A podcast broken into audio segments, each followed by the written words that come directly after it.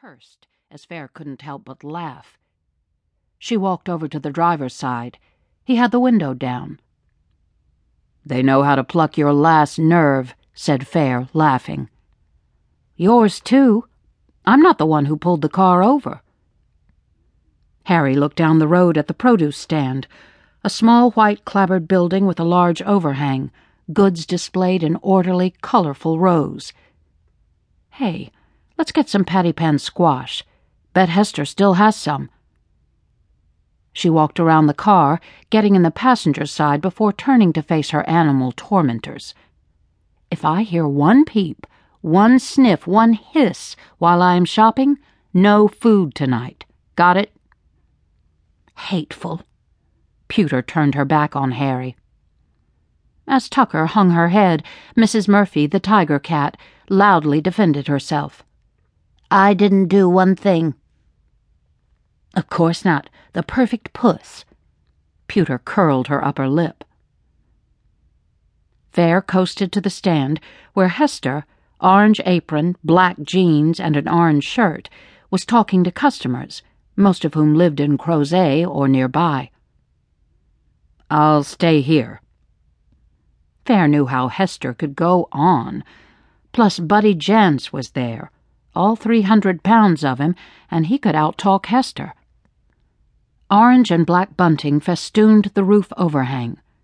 Scarecrows flanked the outdoor wooden cartons, overflowing with squashes, pumpkins, every kind of apple imaginable. Inside, one could buy a good sandwich. Little ghosts floated from the rafters. Big green eyes glowed in the room's upper corners. Brilliantly gold late corn and huge mums and zinnias added to the color. Almost as big as Buddy, a sign sat catty-cornered to the entrance, announcing the community Halloween hayride to raise money for the Crozet Library. No doubt Tazio Chappars, an architect, had designed the impressive sign. She worked hard for the library, and the sign really grabbed you. From a large drawn skeleton, one bony arm actually reached out to get your attention. Hester looked up. Harry Haristeen, I haven't seen you in weeks. Buddy turned. How'd you do with your sunflowers? Buddy, a farmer who rented thousands of acres along with cultivating his own holdings, enjoyed Harry's foray into niche farming. Who knew better than Buddy the cost of equipment and implements for wheat, corn, soybeans? Harry had made a wise choice in focusing on her field of sunflowers, her quarter acre of petit manseng grapes, and the ginseng she grew down by the strong, deep creek that divided her property from the old Jones farm.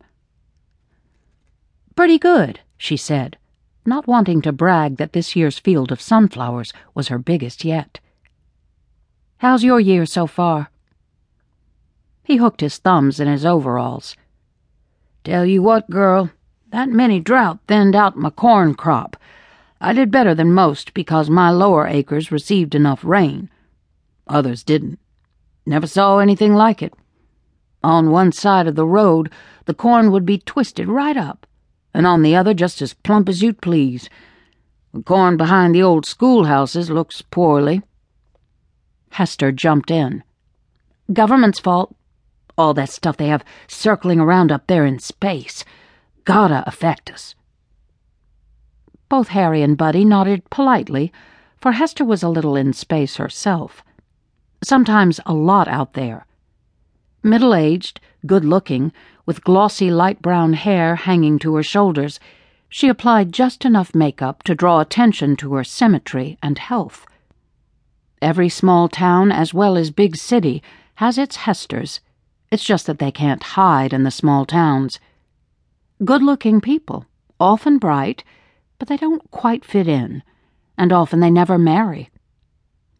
Hester had gone to Mary Baldwin, excelled in her studies but came back over the Blue Ridge Mountains to run this roadside stand. Her brother, more ambitious, moved to Houston right out of the College of William and Mary.